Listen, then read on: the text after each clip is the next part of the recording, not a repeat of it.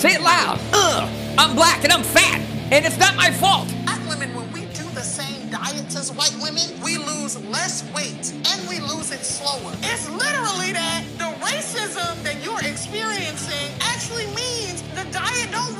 the same. And what of all the black women who do lose weight? Nah, scream more. So you have your excuse racism. So, to that order, eat what you want, because no matter what you do, it's not your fault. I'm mad at the majority of young black men in pro football for being stronger, leaner, and more flexible than me and getting into the NFL. Racism kept me from going pro. Sidebar. Funny how Oprah Winfrey is back to big and owns Weight Watchers. Also, Mama June and Honey Boo Boo are still fat and gross.